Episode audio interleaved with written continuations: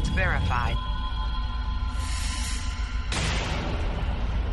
Priority 1 message from Starfleet coming in on secured channel.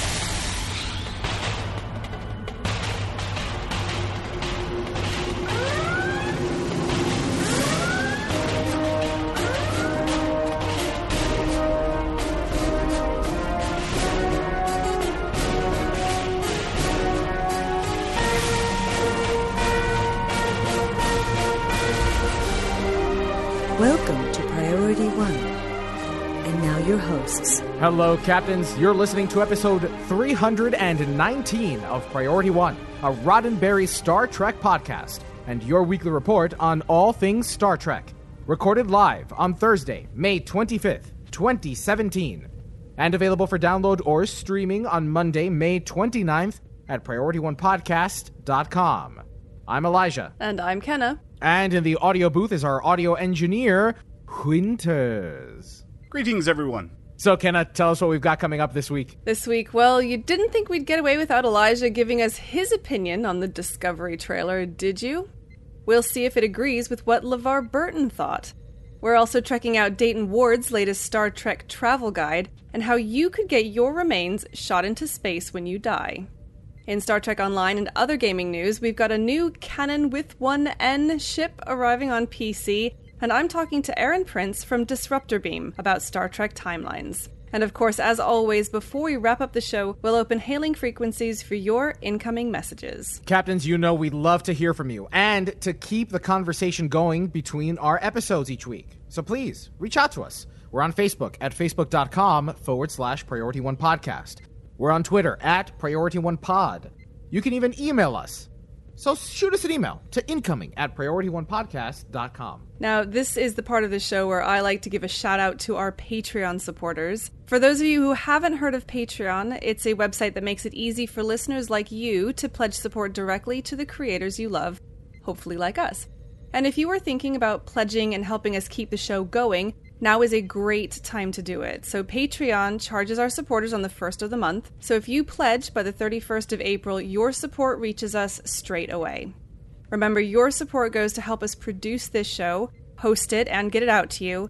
And it even helps cover some of our costs of traveling so we can bring you interviews from cons. And most recently, your support helped Elijah and Jake get to NYC this month to appear on Engage, the official Star Trek podcast. To find out more and add your support, just go to patreon.com forward slash priority one.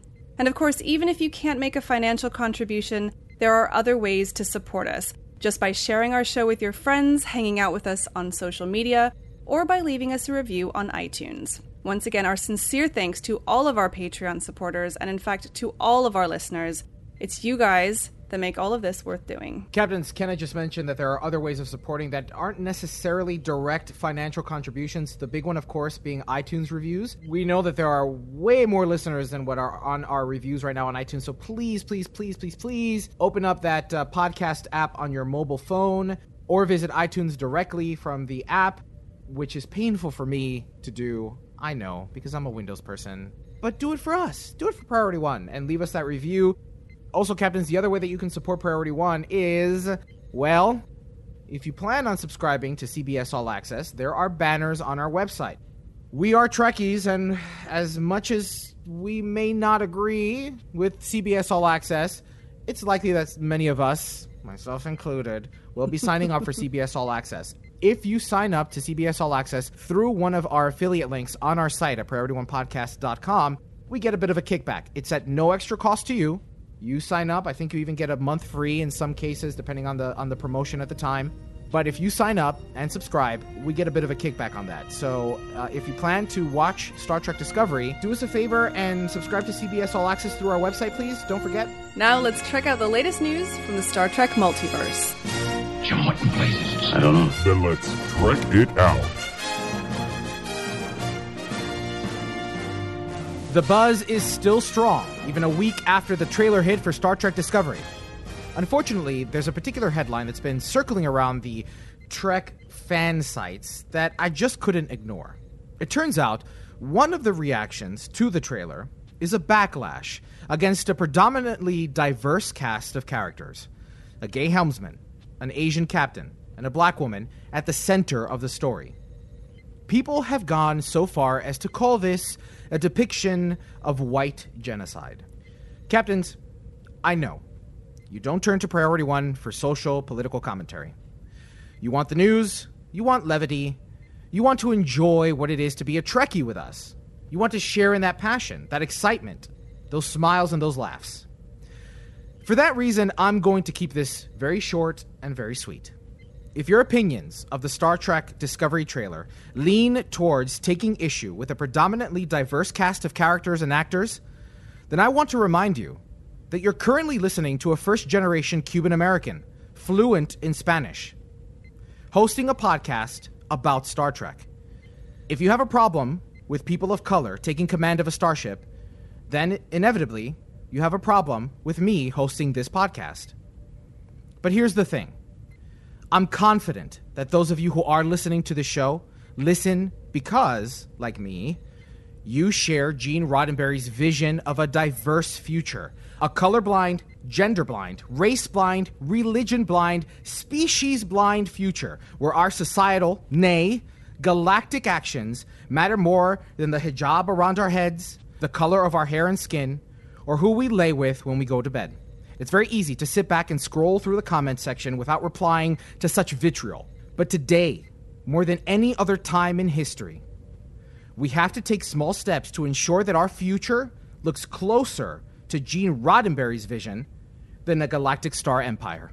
If you see someone tweet or comment with the argument that Discovery is just another social justice warrior project aimed at white genocide, don't argue with them. Don't try to change their opinion. Don't try to force your philosophy on them. Just reply with these simple words You don't know Trek. That small gesture, en masse, will show that they are, in fact, nothing more than a very loud minority. You see, in my future, a Latino is my captain. Yeah, who am I kidding? In my future, yo soy el capitán. Now, speaking of reactions, we got our first from a Star Trek alum this week, LeVar Burton, TNG's Geordi LaForge. In an interview at Motor City Comic Con, Burton told the Detroit Free Press about his reactions to the trailer, and he had this to say. Looks beautiful. Yeah. Yeah, absolutely. And I love uh, the fact that, again, true to the values of Star Trek, that um, at least from what I've seen in the clip, the command structure uh, is women of color. Yeah, with Michelle Yeoh as the captain. And is Sonequa Martin Green, yeah. From uh, The Walking Dead That's as right. the first yeah. officer. So, All right. so uh, you know, at first glance, I'm encouraged. That's very cool. And it's beautiful. It looks awesome. So we're starting to see reactions from the other actors, and so far, it seems positive. Uh, so, so that's good. That's good that we're actually starting to see Star Trek alum, you know, react to the trailer. I'm glad that it was in fact LeVar Burton to kind of react first and and be public about his excitement over the diversity of what we're seeing in Star Trek Discovery. Well, moving on, CBS will be at Vegas at least twice this year with their first event at the Licensing Expo, geared towards vendors interested in producing products for Star Trek. For instance, McFarlane Toys taking charge of the merchandising for Discovery. There really isn't any news from the expo. However, the Star Trek CBS booth had some props from Star Trek The Next Generation. Collider.com was there and took several high definition photos of the display cases that included some familiar items like pads and phasers. But you also saw Data's arm from the scene in First Contact where the Borg Queen begins to graft organic skin. You see the Terminator 2 style Borg Queen skull spinal cord. cool. Oh, cool. And even some personal quote, quote unquote, air quotes, items from the Picard family. Picard's photo album, a bottle of wine. Is his Chateau um, is his is his is his whistle there from the Inner Light? Yes, yes, the flute is Yeah. there from. You know, Call the tin whistle. I know. It's an Irish thing. I know. Whatever. So you totally glossed over the whole McFarlane Toys thing. I did gloss Yeah, over that which is kind of a cool announcement. I didn't really, I wasn't really aware of what they were, and I was thinking, oh, okay, so we're gonna see figurines and stuff. I didn't really get it. McFarlane Toys actually, it's more like toys for grown-ups. I wouldn't say they're like toys, toys. They are room sets, uh, figurines, really high quality figurines. They do everything from they do Destiny, Game of Thrones. I want to say like Steven Universe, South Park. There's all sorts of things in there. They're really good quality, and it's kind it's kind of exciting. I'm looking forward to seeing these new figures, not just from Discovery, but also from the whole of the Star Trek franchise, at least the, TV franchise. You know what I'm excited to see from them? I don't really. I'm not a big fan of like uh, figurines, like 12 inch figurines. Not anymore. Like I used to kind of be into that, but not anymore. Now, I'm excited if they do the ships because those ships are going to be amazing. I mean, the le- between scale and level of detail. I, and but here's the downside of that is that because it's McFarlane Toys, they're not going to be cheap. You know, like if if they do a ship, if they do the ship, the Discovery ship, that's gonna. I bet you. I bet you. Bet you. Bet you. That's gonna be at least at least two hundred dollars. And uh, I'm not talking about like a a 12 inch model. I'm talking about five inches at most, six inches, or scale close to that that dimension. And it's probably going to be like 200 bucks. Well, the thing is, the other thing that they do a lot of are these room sets, and I think it would be really, really cool for them to do bridge room sets with the figurines. It could be very cool. Like, could you imagine you have like your display shelf with the bridges? It would be cool. We don't know exactly yet. They haven't announced exactly what they're going to do, but Oh, you know what? You're right because I have I have a Matrix scene. It's the the chateau uh, the chateau scene, and that's on my top shelf over there. And you're right. That was I think that was McFarlane Toys. You're right, actually, and that's pretty hot. That's, that's yeah, a nice that's scene. t- I mean that's toys for grown-ups, isn't it? That's that's a cool display kind of toy thing. yeah. Nobody touches it. Yeah. Don't touch it. We're n- don't even don't even look at it for too long. We are not having tea parties with your Matrix figurines around the table. It's not. That's not how it works. No, but but they are some pretty cool. Uh, they're some pretty cool items, and I'm looking forward to seeing what they're going to offer. Well, speaking of licensed products, are you aware that summer is almost here, captains? And have you planned your vacations yet? Well, before you book that flight to Tahiti, that magical place, you may want to pick up Insight Edition's Hidden Universe travel guides, The Klingon Empire. Discover an ancient culture, indulge in fresh gagh, and harden your warrior spirit, all with the help of this in depth travel guide, spotlighting the sights, the people, and the culture. Written by Dayton Ward, this is the third in a series of travel guides spotlighting well known planets in the Star Trek universe. Due to release July 11th, 2017, this is a beautifully illustrated book with significant attention to detail. This is definitely a worthy addition to your library. so that brings us to our first community question this week. If you could take a vacation to any location from the Star Trek multiverse, where would it be? Where would you go? And why? And what souvenir would you bring back for the Priority One podcast? yeah, what would you send us? As you might be aware, Elon Musk wants to take us into the final frontier. These last several months, science news has been buzzing with the reports and live streams of several successful landings of SpaceX rockets. Now, Elon Musk wants to help you reach the final frontier, even in death. SpaceX's Elysium Memorial Project will take your ashes into space to circle the Earth for only $2,490. Yep. And honest, but you know, that's that's not cheap, but it's still comparable to a funeral, a conventional funeral in the United States, if not cheaper. But way cooler. Way way cooler. See, my only issue with this is that you wouldn't really be able to enjoy it because you'd be dead, which is a it is a major drawback. so here's the thing is that it puts you on a satellite that's that circles the earth for uh, a limited time. It's a pretty long time but it's still limited and then it burns in the atmosphere again. So you don't stay in space. So they don't jettison your your remains in space. However what the ni- the nice thing about it is that your your beloved family and friends that are left behind can look up at the night sky and then th- there's an app that they could follow where that satellite is in, in the night sky and watch you fly over. that is kind of cool, actually.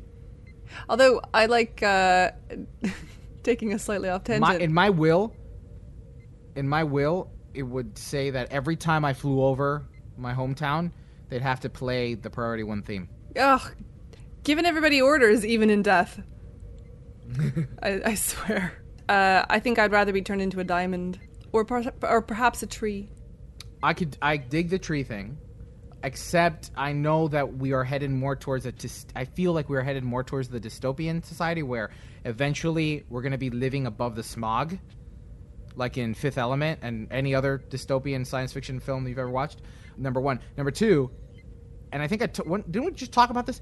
They make glass orbs now that your ashes can make like what look like a galaxy. Like it's colored. The glass is colored, and it's a little orb, a little glass orb, and it's like a little Milky Way, but it's speckled with your ashes. It's really cool. Well, I was just wondering, does this so does this broadcast count like as a will?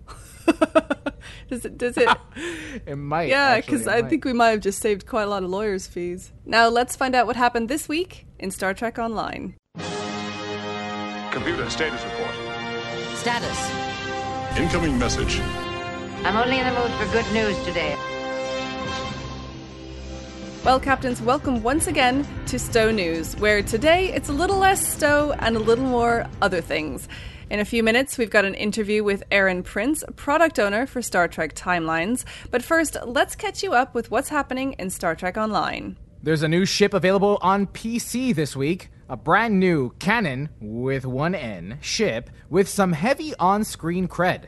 The Tier 6 Amarie class Smuggler's Heavy Escort is available to all captains regardless of faction, but only in the special research and development packs from the C Store.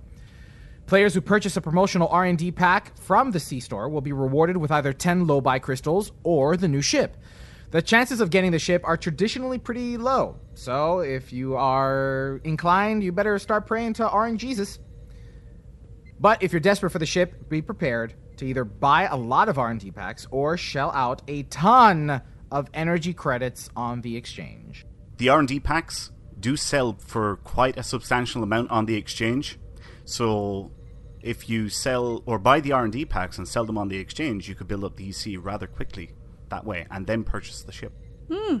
That's actually a good tip. Uh, Winters, have you had the opportunity of comparing this ship to anything else? Is there anything that it's comparable to? Uh, I haven't, to be honest with you, unfortunately. In addition to looking like a pretty fun little escort, this ship comes with intel and pilot bridge officer seating, a new heavy weapon, and a universal console. Both the heavy weapon Slam Shot and the console Supplemental Weaponry focus on kinetic damage. They work in tandem with the Starship trait Reverberation. This passive trait lets you accumulate reverberation charges over time when you use projectiles. Reverberation charges, as you collect them, increase your chance of knocking your enemy shields offline for 5 seconds, just enough time to hit them with a barrage of kinetic damage. So, to translate that for people who don't speak Trekanese like me, what it sounds like to me is that this ship would do well as a torpedo boat. I- think probably as well. I know nothing about torpedo boats, so I'm not even going to comment. But yeah, in order to accumulate the reverberation charges, you have to be using kinetic damage, and then uh, once they take those shields offline, that's that's the time when you want to use the kinetic damage to do the most possible damage. So yeah, you're looking at something that's going to have torpedoes on it, basically. There's also a brand new bridge on the ship, and like other merchant ships, it also has access to a trader, quartermaster vendor, bank, mail, and the exchange. The Smuggler's Heavy Escort R&D pack promos run now through June 15th. Now, roughly when it's a highly sought after lockbox ship, the equivalent exchange from EC to dilithium to C whatever, and depends. It could end up. It can be for anywhere between fifty to. I've seen ships be as high as hundred and fifty dollars worth. What do you think this? Shi- where do you think this ship is going to lie? In actual dollar value, I'm not sure, but I know that it's currently selling on the exchange for just under 300 million, I think. It's not too bad actually. For It's a- actually not that bad. for, Yeah. for a promo ship, but it's kind of a weird one. So, the Smuggler's Heavy Escort uh, was actually seen on screen in the Next Generation Series 5 episode, Unification 1. It was owned by the husband of Amarie, who, if you'll recall, was the four handed piano player that Riker meets on a bar in Qualor 2. Now, the Enterprise unintentionally destroyed the ship while attempting to break up a smuggling operation. Now, this episode of Star Trek was actually really significant. It aired shortly before Star Trek VI, The Undiscovered Country, came out in theaters, and it featured a cameo from Leonard Nimoy as an aging Spock. Now, in this story, Spock is on a personal mission to reunite Vulcan and Romulus.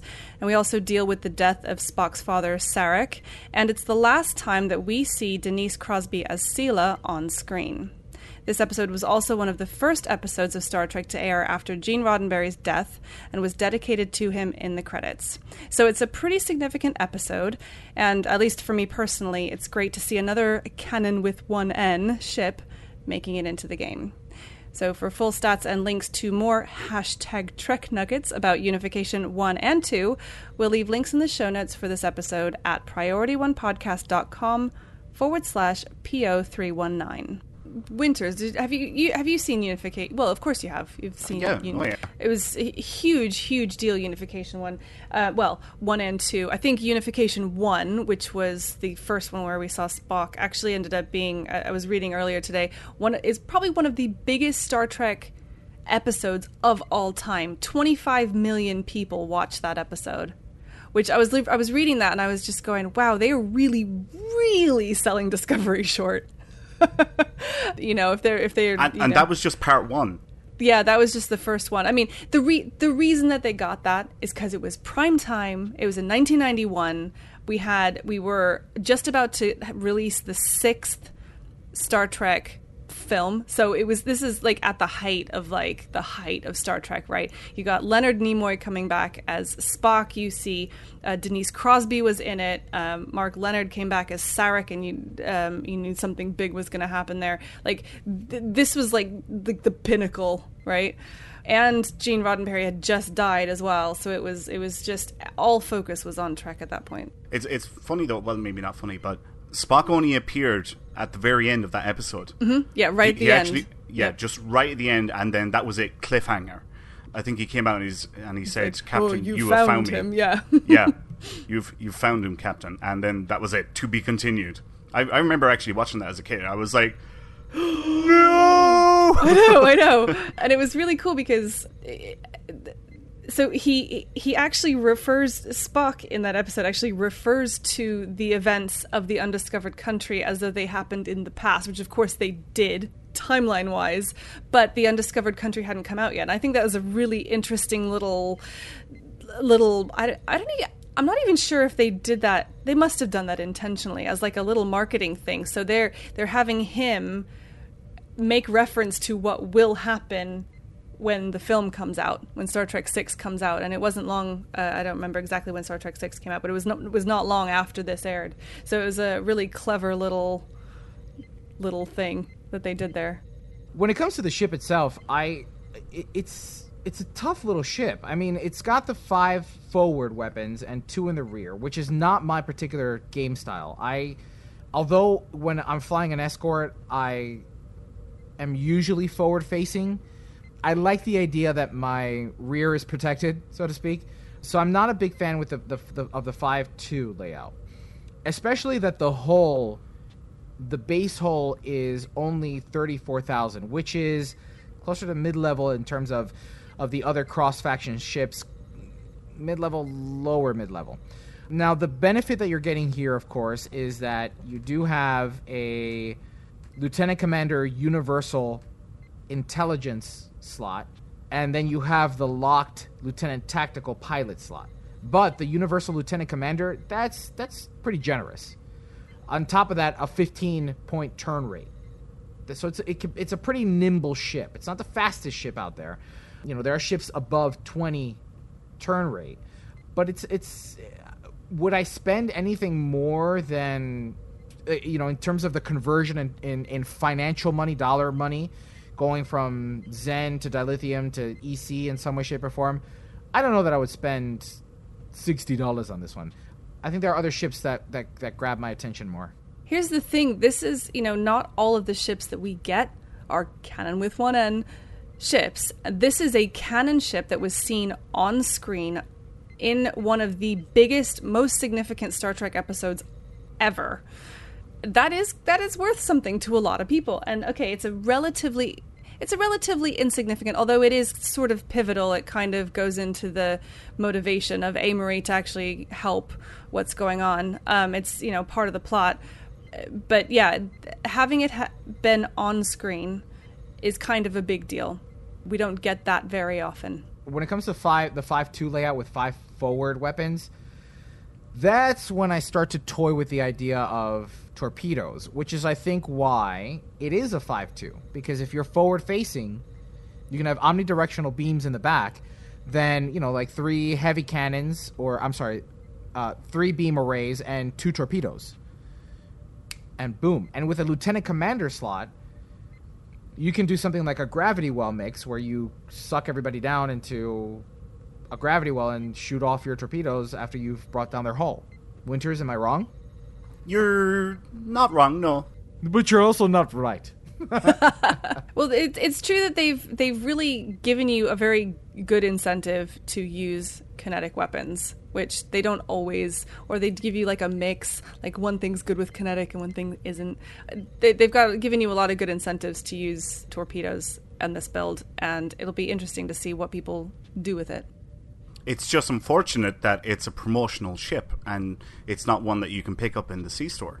Yeah, that's true. It's your average player is probably not going to be flying around and playing exactly. Yeah. This is definitely the ship for the higher end players that want to run a torpedo boat. With all of the extra frills that come with the ship, if you want to run a torpedo boat and fire nothing but torpedoes, this is the ship, probably the ship for you. Yeah. Or if you're somebody who just is totally into collecting all the cannon ships, this is the one. This is one to have. And that actually brings us to this week's community question, or possibly a community challenge. What cannon with one N ship would you like to see wing its way to Star Trek Online? The more obscure, the better. No longer new community manager Ambassador Kael announced a new weekly live stream last week dubbed 10 Forward. The new community livestream will feature dev interviews, fan creations, and Star Trek online playthroughs, with a promise of, perhaps, a few prizes as well. The livestream will be broadcast on Wednesdays at 4 p.m. Pacific on the Star Trek Online Facebook page or their Twitch page. Links to both will be in our show notes.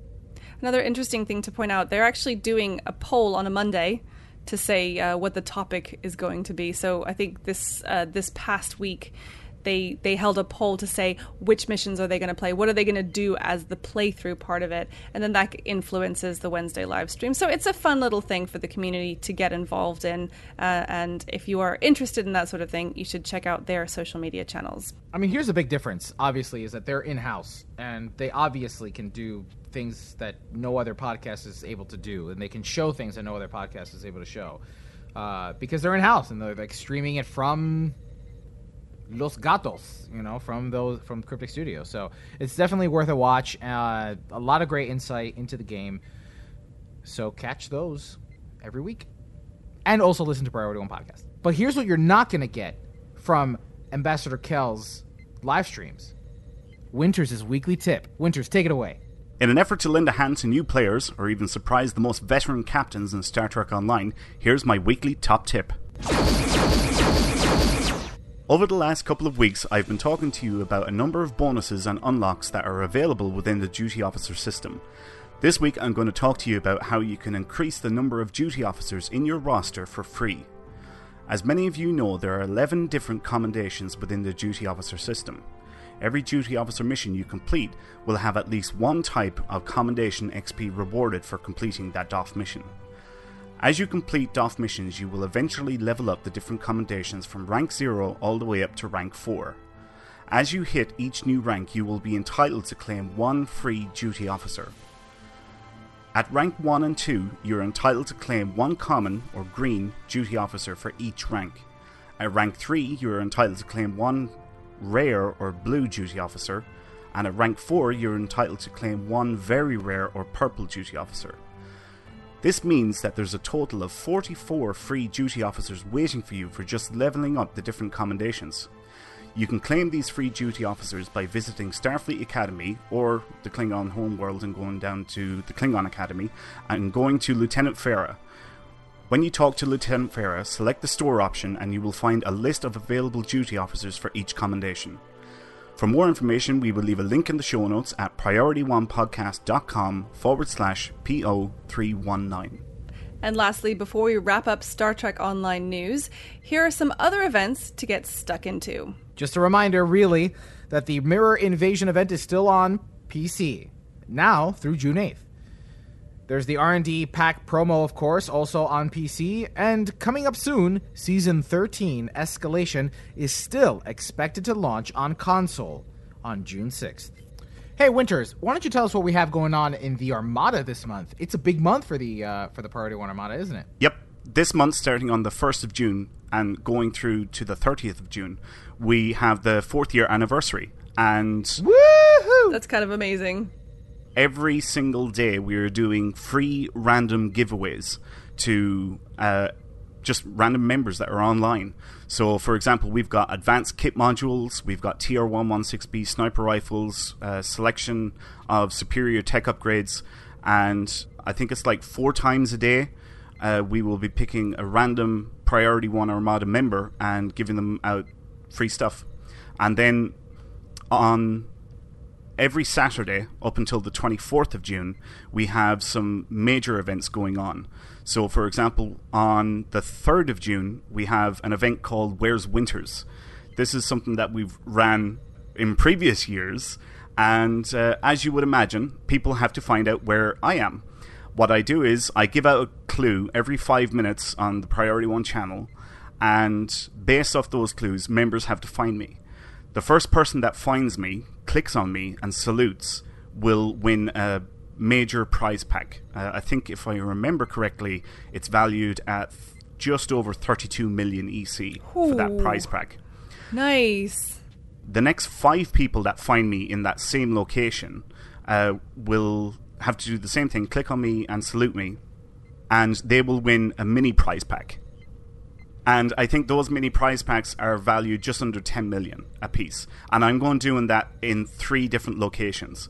Altogether, we have over 2 billion EC worth of prizes to give away this year. And we have 6,000 Zen. So, yeah, if, if anybody is interested, head over to PriorityOneArmada.com and you can sign up there and you'll be eligible to take part in any of these events for the entire month of June. So, question: Is this just this is open to Armada members? Yes. Yes, unfortunately, we can't do it to the general STO community because we have no way of tracking members or you know communicating with the general STO community. So you have to be a Priority One member of the Armada Right? in order to participate. Yeah. And to become a member of the Armada, visit PriorityOneArmada.com. Well, that's it for this week's Star Trek Online news. Up next, we've got a real treat for you. I had the opportunity to sit down with Erin Prince from Disruptor Beam to talk about Star Trek timelines. She's catching us up on what's going on in the game with a few hints of things to come. So grab a cup of Earl Grey, sit back, and enjoy. Security clearance level 3 or above is required to access files. This is Captain Benjamin Sisko. Authorization Sisko Alpha 1 Alpha. Logs accessed. So, Erin, thank you so much for coming on Priority One podcast. I really appreciate it. And I'm happy to be here. Okay, thank you very much. So, your official title is product owner for Star Trek Timelines. Can you explain what that means, and you know what's what's di- what's the day to day for you? So, a product owner is the person at the end of the day who is accountable for everything that goes out into the game. Mhm. And that means that I work with the, development team, the designers, the engineers, the UI artists, but I also work with the business people and marketing and publishing, and a lot of times with player support and with community to make sure that everyone has one person that they can go to and say, this is what we think is really important to go into Star Trek timelines. And I say, I hear you. I'm going to put those in priority order and Right. make sure that we can work on getting them out there. Yeah, so you're the person who kind of sits at the top, and you can see everything that's going on, um, and work with all the different teams to make that happen. That is what I try to do. I come from a production and design background, Mhm. so it's a lot of make things, put them on the timeline. And since I was looking at so many pieces of it, I now finally get to go just a little bit higher and say, well, let's make sure that not only do we make fantastic things, that we tell everybody we're making mm-hmm. fantastic things. Yeah. Uh, can you just give me a little bit more about your background? Like, how did you end up um, working for Star Trek Timelines, and and are you were you a Star Trek fan to begin with? I absolutely was. So I'm a person who uh, I've loved working in games for oh gosh, it has eight, nine, ten. I should really count how many years. um, but I've been a Star Trek fan much, much longer. TNG was my first grown up show. So I kind of mm-hmm. grew up with Star Trek thinking, oh, yeah, that's great. That's how adults are mm-hmm. uh, when you go out into the workforce. So now it's fantastic to actually work on Star Trek. That's why I came to Disruptor Beam. Uh, I'd been a producer on other games. Mm-hmm. And when I saw that Disruptor Beam had a senior producer position open, I'm like, great. I want to go work on Star Trek. That's yeah. going to be fantastic. Yeah. Uh, and I was very fortunate that they brought me on very quickly for that. Mm-hmm. And after about six months, it's like, well, you know, producer is great, but mm-hmm. you know about this. You wouldn't be the product owner, right? And I said, of course I do. Yes. no, that's excellent. Um, quick little side question. Uh, do you have a favorite captain? Picard is my captain, and that is because I grew up with him. Mm-hmm. It's really one of those. I understand the merits, and you can make an argument for Kirk to me. Mm-hmm. Uh, there's a lot of my friends are particularly fond of Janeway, mm-hmm. but Picard is my captain. Good answer. That's a good answer. Okay, so let's talk a little bit about timelines. It's it's been almost a year and a half now since timelines launched initially. Uh, what do you see as having been the biggest success over that time? So we've had a lot of ones that I've really enjoyed. Uh, if you'd asked me a month ago, I would have said I was so happy to put Gauntlet out there and really introduce a whole new gameplay system. Mm-hmm. But we're finishing a Borg month here and finally getting to a place where we're creating just like Star Trek finally got to that point where it had those big overarching arcs that you love, mm-hmm. we got to bring that into the game. And so yeah. for me, it was a big success. Okay. Well, um, that was one of the questions I had for later on, but let's go ahead and talk about it now. So, this event was, well, it was deemed kind of a mega event, the process of assimilation. Now, it's just, it's just finishing as this episode is going out. Can you explain a little bit what, what the, what the event was and um, how long it lasted and, you know, what, what players were doing in the event? Yes. So, process of assimilation was the first time where instead of creating standalone events that you would play for just one week that have a beginning and you get to play in them and they're done, the story here continued across four weeks. Mm-hmm. And the characters that you were picking up uh, from participating in the earlier events continue to be valuable to you as you go on into the next events. Mm-hmm. Uh, it also gave you a chance to acquire a special character by playing the Borg Queen mm-hmm. because we've her for so very long, and I wanted to do something very special when we finally released her. Uh, it gave players the opportunity to participate every week and get a copy of the Borg Queen. Mm-hmm. So just through participation, they'd have a four out of five star character uh, right there, ready for them to play with, and she's uh, very powerful. Right. But the whole idea behind this is instead of having just a week where that's fun. I have a little snippet that mm-hmm. feels more like an episode. This is more like I have a big story arc.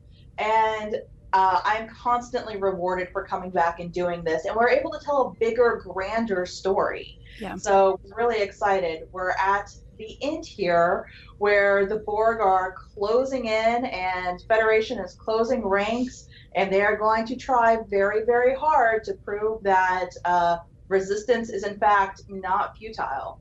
Well, this is really interesting to me, at least to me, an event for a mobile type game because I tend to associate mobile gaming with, um, you know, in uh, impulse kind of, you know, doing it on the train or while you're waiting in line or something. This is actually pretty involved for a mobile game.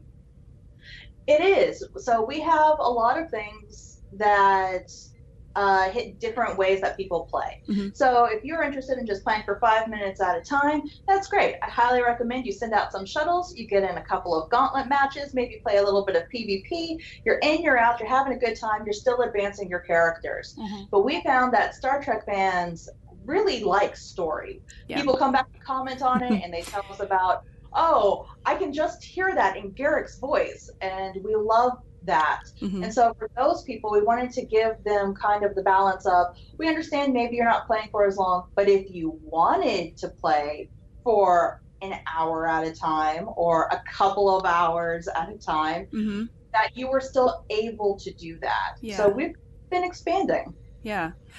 Now, with the the event that's just ending, obviously you've I'm assuming that you've been monitoring it so far. Do, would you consider it a success? Has it been going as as well as you hoped it would? I have to say that the positive outcry from the players has been even bigger than I anticipated. I was so happy to see that they appreciated that we looked at reward structure and we wanted to offer them characters they were really excited about. Uh, many of our players had been asking for some of their favorites, and so we tried to uh, give them the opportunity to see those. Of course, the Borg Queen has been uh, highly desirable for a long time, but there had been a small group of very vocal people that we love who are like, but where's Icheb? And it's like, okay, we'll do this just for you. Yeah. Um, and then we get to have some fun assimilating some of your classic uh, favorites like Janeway and LaForge, and that's just something we did because people are like, player said, we have this cool idea. Why don't you do something cool for Borg? And we're like, no, let's go even bigger. So it's Yeah. been a great success, and we love it. Uh, so I guess the next question is, what's what's the next event gonna gonna be? Have you already started planning the next one, or are you gonna stop and take some learnings from this one before you start developing the next? So we are going to uh, take just a little bit of time and think uh, about people who have just come off of this big event. Uh, a lot of our players also were like, "Oh no, I wasn't playing yet when you ran this event, and I missed people." So we're gonna give you a chance to rerun a couple of ones that uh, people were excited about and wanted to come back. Mhm. We're also gonna give you some just like you know, on any of the series, especially DS9. You get a big arc and then you take a moment to have kind of those one off episodes. Yep. And then we're going to have to talk about what that next arc is. Are we planning for it? Yeah, we are. Uh, we're excited to see trying this at least one more time. Yeah, excellent. I wanted to change tack a little bit and talk about the voiceovers because one of the big draws to timelines uh, when it launched was John de Lancie's voiceover. And I know that a lot of the other characters have got little voice clips that play when you select their character. Have you got plans for getting other Star Trek stars involved and, and what might that look like going forward? So right now, there's more than 350 characters in the game, and they don't all have their voice clips yet. But we would like to uh, see more of them get those, and we uh, go back and do those from time to time. So those come in, and of course, we always try and keep lines of communication open to uh, any of our favorite stars who might want to come and talk about that. And we do keep our uh, lines of communication open with John de Lancie as well, who he also loves to come in and comment from time to time with our writers and say, well, in this story, wouldn't it be nice if? Uh, so we try and keep those lines of communication open. Right. Um, so the big story this year was that back in February, a disruptor beam secured a, a big chunk of new funding. Is any of that going to go into timelines and and and what are the the future plans you know the next year the next five years for what timelines is going to evolve into So a lot of that uh, investment is already going towards Star Trek timelines, and so anytime you get these investment dollars, it kind of spreads itself off across different areas. So one of the places it's going is more team members to come in and Mhm. work on timelines because we still plan on uh, growing this team and making new content and new gameplay features. Another place where it's going is bringing in new players. So we invest this in marketing.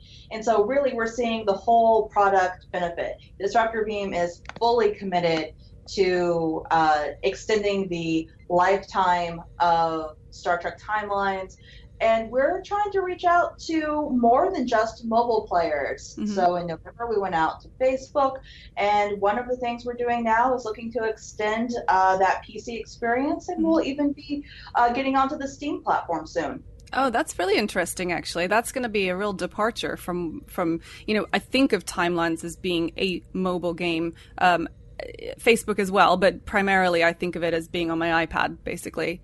But switching into a PC space now, that's a whole different offer, isn't it? It is, and what I absolutely love is if you're playing on your iPad, that galaxy map looks nice, Mhm. but if you put that galaxy map up on your monitor, it is Ooh. gorgeous. so, uh, Especially for me, I've got a kind of an old iPad. it's a little bit um, it's a little bit jagged edges on some of my ships. Oh no, you should. Uh, it is fantastic when you get onto that monitor and you can Mm. see the detail that's out there in the galaxy map. And I especially love how our star bases yeah. uh, look in the different uh, solar systems. And it, when that comes to PC, that will be free to play as well, won't it? It will. In fact, you can uh, take your account you have on mobile, so long as the best way to do it is just uh, sign in through Facebook with your mobile account. Mhm. You go into Steam and say, "Hey, sign in through Facebook here," and it's like, "Oh, we'll just pick you up where you left off." So you Oh, can wow. take the same uh, game from mobile to Facebook to uh, PC Steam, Yeah. and uh, you can play anywhere at home, at work, on the train. It's all good. That's that's really exciting. That's a really exciting piece of news. Uh, so we've got actually a couple of our listeners have written in and uh, with questions for you. So I'd like to uh, dive into our community questions if that's all right with you. Absolutely. So the first one, there was a couple of our listeners, Chris Sai and Sam Ronan. They were asking about uh, new additions to the game. So Chris Sai says, "Is there a chance that Guinan or 1701E will come?"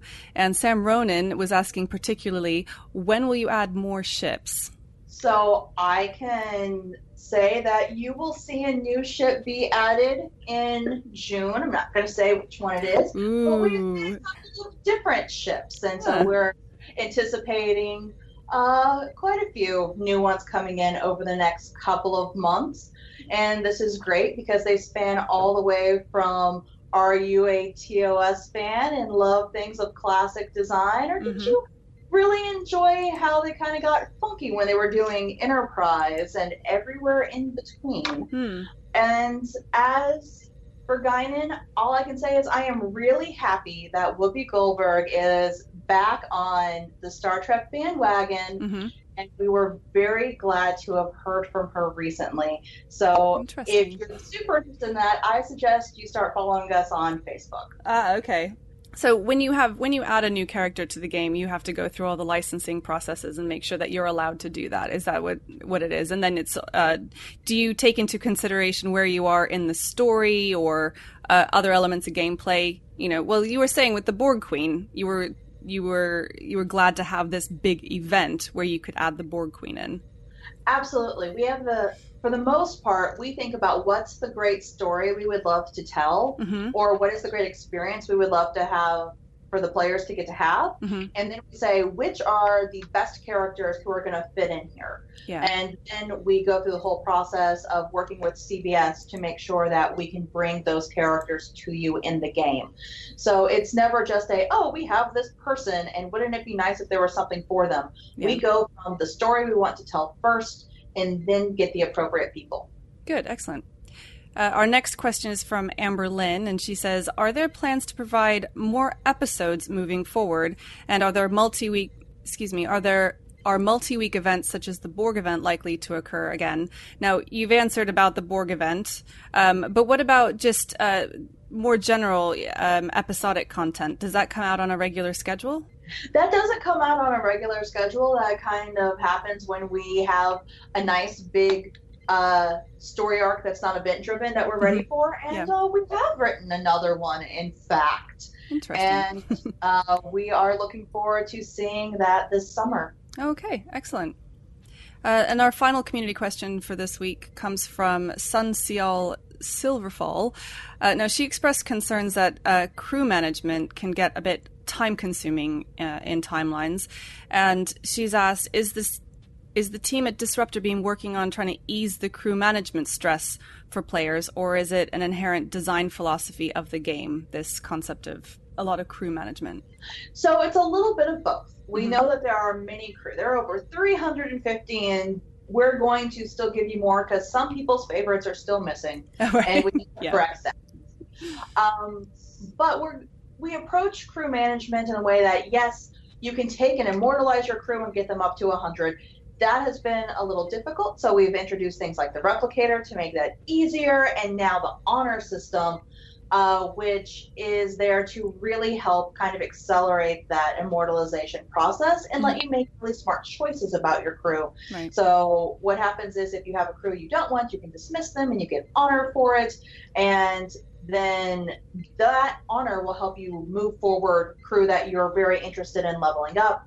And of course, they don't count towards your crew cap because you can dismiss them if you need to right. uh, once they are level 100. But we are looking, we always look at how much friction there is for this and are constantly thinking about, oh, is there another way we can deal with crew management here and let people continue to collect and level because we know that that's uh, mm-hmm. the heart of what many of our fans enjoy. So we think about it a lot. And I'm not going to tell you exactly how we're addressing it, but we are looking at new ways uh, to think about crew collection in uh, the near future. Excellent. Well, is there anything else that uh, before we just wrap up real quick that that you wanted to tell me about that I haven't covered today? So you've asked uh, quite a bit about uh, things that are upcoming, and I mm-hmm. want to re- let you know that we actually make a point to give out this information uh, readily to our fans. And so we have a Bridge Crew email, so you can go to disruptorbeam.com and sign up, and we will send you out information about upcoming events mm-hmm. and uh, any player information, systems that are coming up, so you can get all of the information on that. Uh, other places where we update all of this are on Facebook and Twitter. Okay. And so that is a great place to find other fans.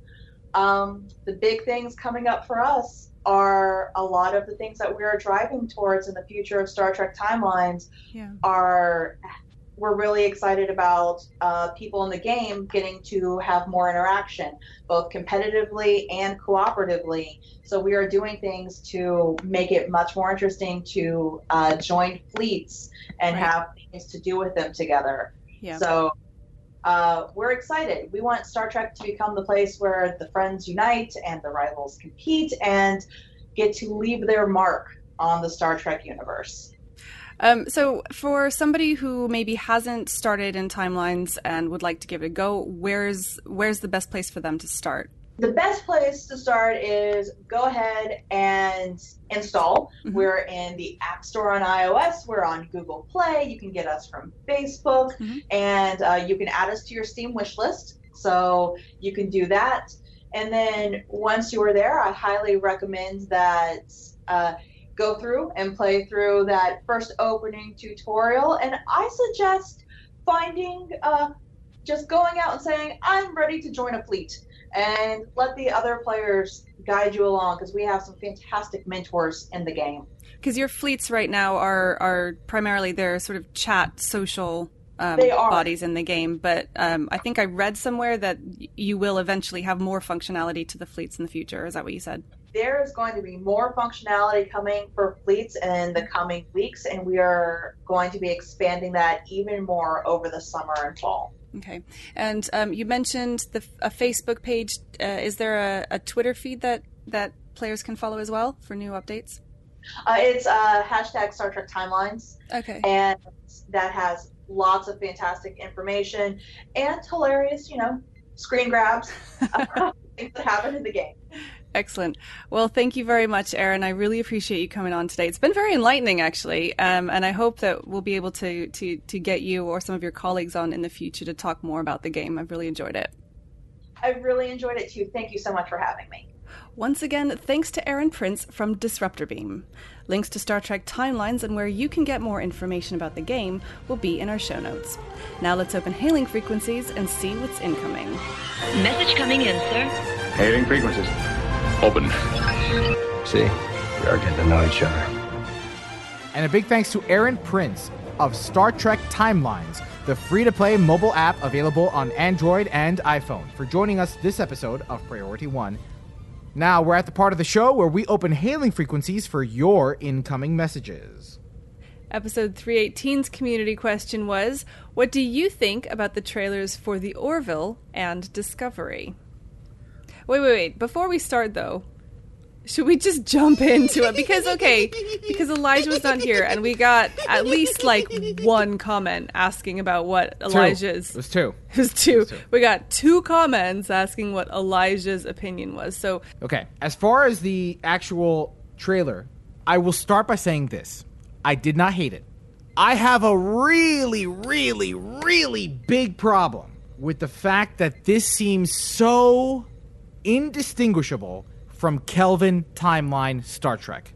Now, here's the thing CBS, when CBS and Paramount have been at odds about what to do and when, and oh, can we release this? No, we can't because start because JJ verse Kelvin timeline is about to come out, so we can't we can't release these products. Oh, but we can't. Well, how about this product? Can we do this? Can we do this figurine? No, we can't do this figurine because it's a, which which one is it? Star Trek Discovery feels very much like Kelvin timeline. Now, from what we know in our research and what we know from the re- from the releases and the information that we've been getting is that Star Trek Discovery is in fact in prime timeline, which takes place after Enterprise, our UPN known Enterprise, and TOS. Before TOS. Before TOS. I get it. You can't do, you know, the, the same type of aesthetics as what was done with things like TOS. You can't do aesthetics as, as what was done with Enterprise, cardboard sets that, you know, whatever. I, I understand that. I understand that. But okay, so here's my here's my biggest gripe, right? The Klingons the Klingons look straight out of JJ verse Kelvin timeline. Mm-hmm. Right? That's my, that's one of my biggest issues. If we're in the prime timeline, the Klingons should not look like the Son'a, the Ba'ku's relatives from mm-hmm. Insurrection. Right. right? That's what the Klingons look like. Yeah. Chris Obi looks like he's got prosthetics and that, with a really bad facelift. I don't I, I don't understand the the aesthetic choice for that because it looks far too similar to JJ verse. I'm having so much trouble because I want to get because you weren't here last week. I want to give you the platform to express your opinions without right. But I heard last down. week's show. Yeah, but I listened I, to last week's show. Yeah, I did. I. Now there have been explanation. I get it. There's explanation. Oh, could this be? This was the augment virus. Maybe this is a spin. This is a different type of Klingon. There's different uh, this Klingons that that were affected by the augment virus in a different way. Blah blah blah blah blah blah blah. No no no no. Don't care. This this it, when it, okay. Not and and so I I started this rant by by talking about the concern about brand confusion. Right. You want to talk about brand confusion? Yeah. Oh my lordy lord! Yeah. This this is if I am a new Trekkie, if I were to put myself in the shoes of a newer Trekkie, a younger generation Trekkie, or somebody who has no idea what the what the what this is about, I would think that I'm watching an extension of what I just saw in the cinema the, the last six years. Mm-hmm. But it's not. It's not an extension of that. Yeah. So there is where my concern is. Anyway, that's one of my concerns. The second of my concerns is, um, or not my concerns, but my disappointment was um, with Doug Jones's character. Doug Jones's his facial makeup. The facial makeup is great, beautiful. It's it's really nice. It really mm-hmm. is. It's it's yep. it's it's level of beyond great right? Yep. And some of the other so, some of the other aliens that we saw, we saw two snippets of aliens in that trailer. One was a little like gangly looking thing, and then something with a, a head helmet thing on. Great, that looks fine. Here's the thing about Doug Jones's character. Doug Jones is a phenomenal character actor. Phenomenal character actor. He becomes what is created on his skin. Gosh, I wish they would have used some SFX on him. I would have loved to have seen him like a I would have loved to have seen a raptor on that bridge. Yeah. Right? Not just prosthetic makeup. Yeah, but we've discussed. I would have before. loved for them to have taken. Uh, yeah, we did. We talked about it a little bit. We talked about like the Destiny series or the yeah Destiny series yeah, where there's like yeah. a Raptor medical officer. I would have loved for them to have taken it to that level. Yeah, but they can't. A combination. They can't. Why? They- Why? Because, from a production standpoint, you can't do that. Get out of here! No way. They would Seriously, spend you put so much. I mean, if they're gonna do that, he would have to be like the most pivotal character ever to justify committing every week to doing tho- that level of special effects from now till you know seven or eight years in the future. Just- I don't, I don't see that budget ever getting past a studio exec ever. Prosthetic uh, is still a pain in the ass because you got to put it over his head, whatever. Uh, CGI and doing that every week, I But just you know what though? I, I think a, a happy marriage though. I think it could have been a very Mm. happy marriage between prosthetic makeup. I mean, you know, like I'm seeing now that that Beauty and the Beast is coming out on DVD. You know, I'm seeing the, the you know, you're seeing a lot of the behind the scenes of how they brought the Beast to Mhm. life. Yep. They had him in a suit and Yep. just a few dots. Now they had Dan Stevens later on go in front of a in front of cameras and recreate the facial expressions that he was doing in the scene. It doesn't. It didn't. Ha- I'm not asking for that level of of detail, Mhm. but I would have loved to have seen something other than. I would have loved to have seen creativeness, right? I, I'm thinking of um, what's that show that was on TBS that he did? Um, Doug Jones has done that combination of CGI and, and prosthetic, which we saw in Falling Skies. So it could be done on a series level. It can be done. And I would have loved to have seen that level of creativity. Okay, so there's that. It, All right, go ahead. I have to answer that one because it, the the problem here is that CBS is not committing to this show. The numbers do not work Yes. out, and that's the issue. That they, that they're they're operating on a significantly smaller budget than what than would justify having a half CGI'd character committed to for the whole series. They're just I just don't see that happening. I mean, we will we I mean, I keep banging on about the numbers for CBS All Access. They are way cutting Discovery low. And I just I can't some other show will do it and that's really disappointing because some other show will do it and they will do it really well. And it is a missed opportunity for discovery. I agree with you on that but it was just never going to happen with discovery because they're just they're they're lowballing the show and they they haven't got the space for that. And that's unfortunate. yes. So, so seeing that Doug Jones is in fact in prosthetic and not something out of this world, I'm a little disappointed. These are these are things in a trailer, nitpicking, but be that as it may, overall, I didn't hate it. I and a didn't hate it. glowing review from elijah I didn't hate it. You know, I, I almost want to, you know, we, we keep saying in the beginning of the show that it's a Star Trek multiverse. I almost want to say that I, I when I when I watch this show, I am I don't even want to think about it in the prime timeline. I really don't. I'm going to be thinking more this is Kelvin timeline or this is some type of other universe because this doesn't match up with what we've seen so far. That doesn't mean it's going to be a bad show. It just doesn't. Mhm. It does. It's not going to be the start. It's not going to be the clean, sterile Star Trek that we're used to. hmm And I think the sterile is the the big the big word. I do think it's disappointing that um, the aesthetic that it came across in the trailer came out so much similar to the Kelvin timeline. You made a really good point about um, I forget exactly how you phrased it, like basically brand confusion, because Star Trek is going to be the quality of the show is going to be dependent on the content. It's gonna. It has to have good production value. It needs to have good aesthetics. But ultimately, it's going to be the storytelling, the drama that is what's going to keep people coming back. But you know, if they're getting confused between Kelvin timeline and this one, and that that could could cause problems early on, which is a little unfortunate. So I think it's probably uh, roughly time now to actually get to some listener feedback. From Facebook, Jim Sillett wrote Discovery trailer. If I knew that it was a reboot, I would be super excited for it because it looks really good. Good cast, even though the death sensing individual is a bit weird. High production value. But what they have done is advertise it as being part of a larger, long existing, very well established universe. Their mistake is abandoning canon and completely restarting the look of pretty much everything a mere 10 years before what we've been watching for 50 years. As such, I'm very disappointed. Yeah, but you can't. You can't. You can't have gumdrop buttons, right? You can't have gumdrop buttons. No, gumdrop you buttons. just can't do it. Heather Ray via Twitter chimed in, loved the trailer for Star Trek Discovery. I didn't find the Orville all that funny until the end, but we'll probably check it out. Okay, can I talk about the Orville for just a second? Oh, for, go on. Come on, you guys talked about Yeah, that. Yeah, okay, fine. Yes, go ahead. And you're never allowed a week off ever again. That's fine. Look, don't expect anything from the Orville. The Orville is going to be a direct parody of Star Trek. That's it. That's all I'm going. I'm not expecting anything more than Seth MacFarlane Family Guy style humor on the Orville parodying Star Trek. And you know what? I'm okay with it. That's all I have to say about that. From the Star Trek Online forums, Garrick S31 says Orville is great, so much Trekish stuff coming out. It's wonderful.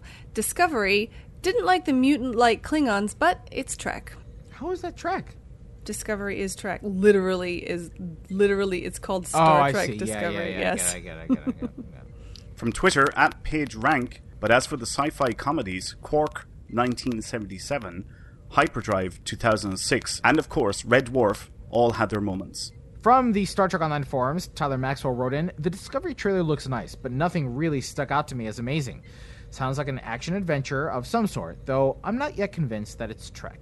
I expect that there's more to the show that couldn't be revealed in a promo for time or plot secrecy reasons, but I can't help but feel that it's missing that thing that makes the other Trek series seem special. Compare that with the Orville, which has none of those weighty expectations about it. All it has to do is look like sci fi and be funny, which it seems primed to do very easily. I agree with Tyler. That's Tyler. Ty, you know what? Tyler summed it up perfectly.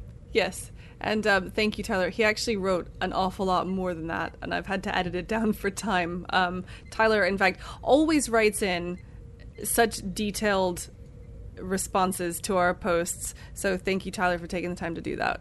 From Facebook, Dan Moritz says The Orville looks like everything I want from Star Trek. Discovery looks meh. Which is actually an opinion that I've seen reflected elsewhere. Yeah. That the Orville looks like the Star Trek they want, and the Discovery is like disappointing. So I, it, it, it is, yeah. You know why? Because the Orville looks a lot like the TNG set, right? Like when, remember Yes. when Frakes was took that picture? I mean, it looks Uh-huh. straight out of the TNG Yeah. set. Yeah, of course it does. It is this very sterile looking ship. Yep. Uh, you know, just like Galaxy Quest, just Mm-hmm. like um.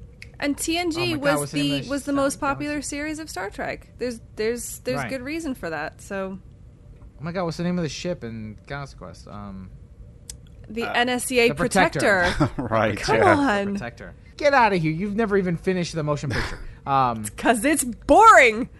it's true. It is boring. It's boring.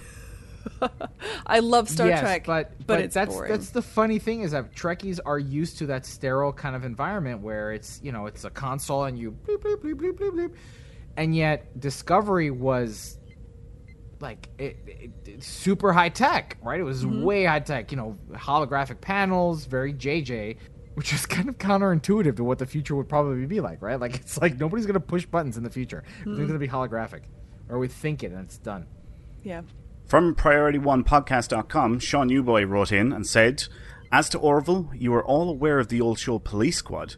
I hope it's good, but there are no guarantees even with MacFarlane. Thanks to both of the guests on the show this week. Great show, everyone.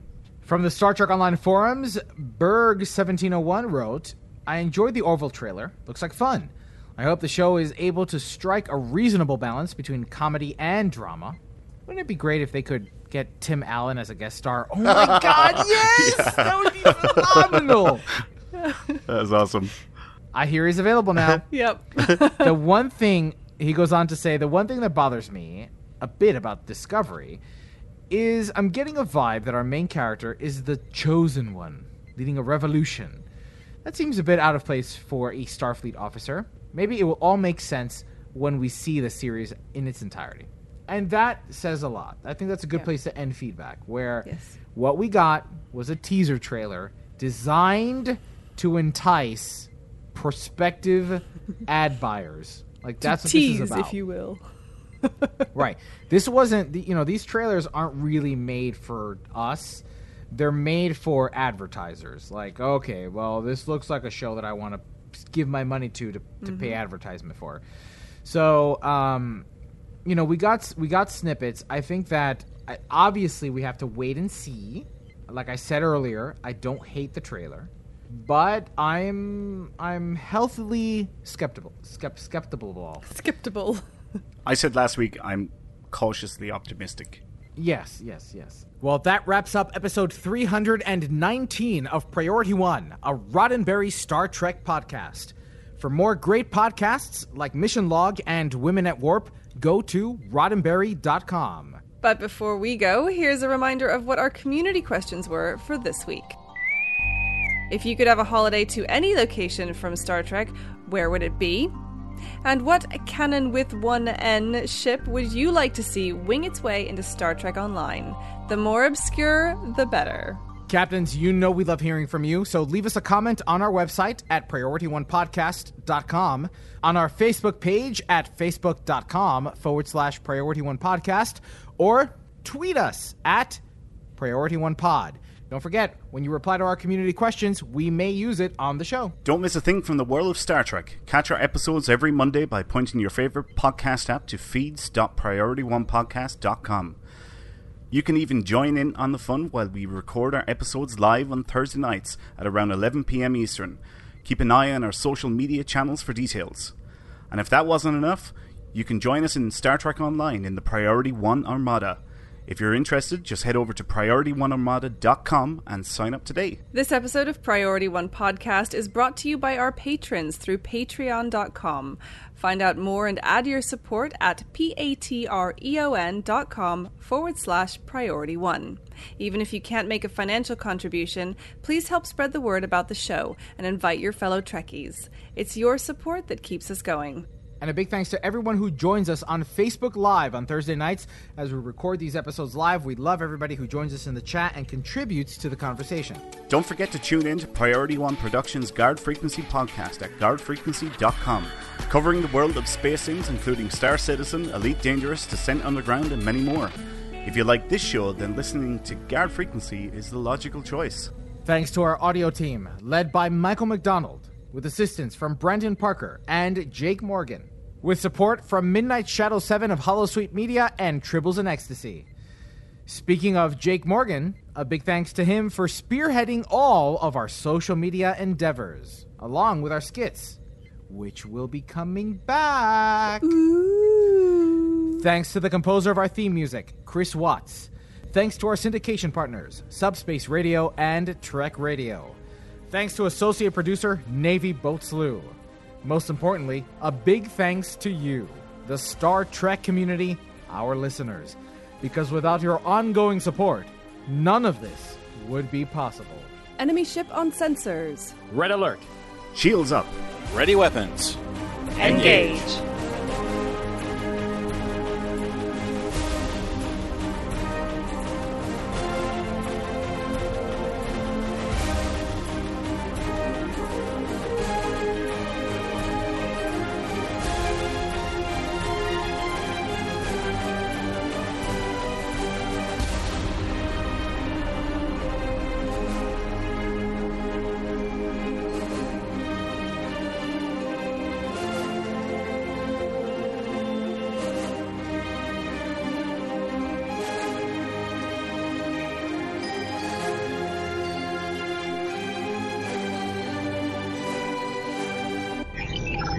Transfer complete.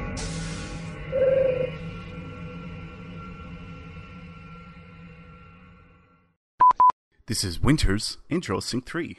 Join the Priority One Armada, where everyone finds love. that one, Even that if it's for with Da- that just a Don. starship.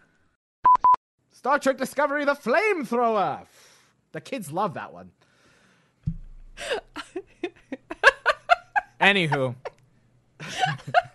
Where did that come from? because we're talking about merchandising, merchandising, merchandising. Yeah. That's where the that's where the money from the movie really All comes right. from. You know. Spaceballs. For kids. Come oh on, get no, sorry. not- I thought you were trying to like a Hudsucker proxy or something. Like, you know, No, for kids. Spaceballs. Get out of here. Oh my. I'm going to I'm going to the Undine world, and I'm going to bring you back a pile of snot. That's what I'm bringing you back. I stepped on a giant booger. nice, nice. Hey, you're gonna troll me with like sky commas. I'm gonna troll you with lowercase letters. So, just yeah. They're just gonna put commas instead of and between every letter it's a comma, comma, comma, comma, It's a comma chameleon. comma, comma, comma, chameleon. I'm sorry. It's just it wasn't even funny. It's just like I had to say it. comma, comma, comma, comma, comma, chameleon. So the, uh, in fact, there's lots of commas there. They just blend in. If you're interested, just head over to PriorityOneArmada.com and sign up today. This up. It's like a dating site, only not. Only better. Only better. It's like a dating site for Star Trek Online, only better.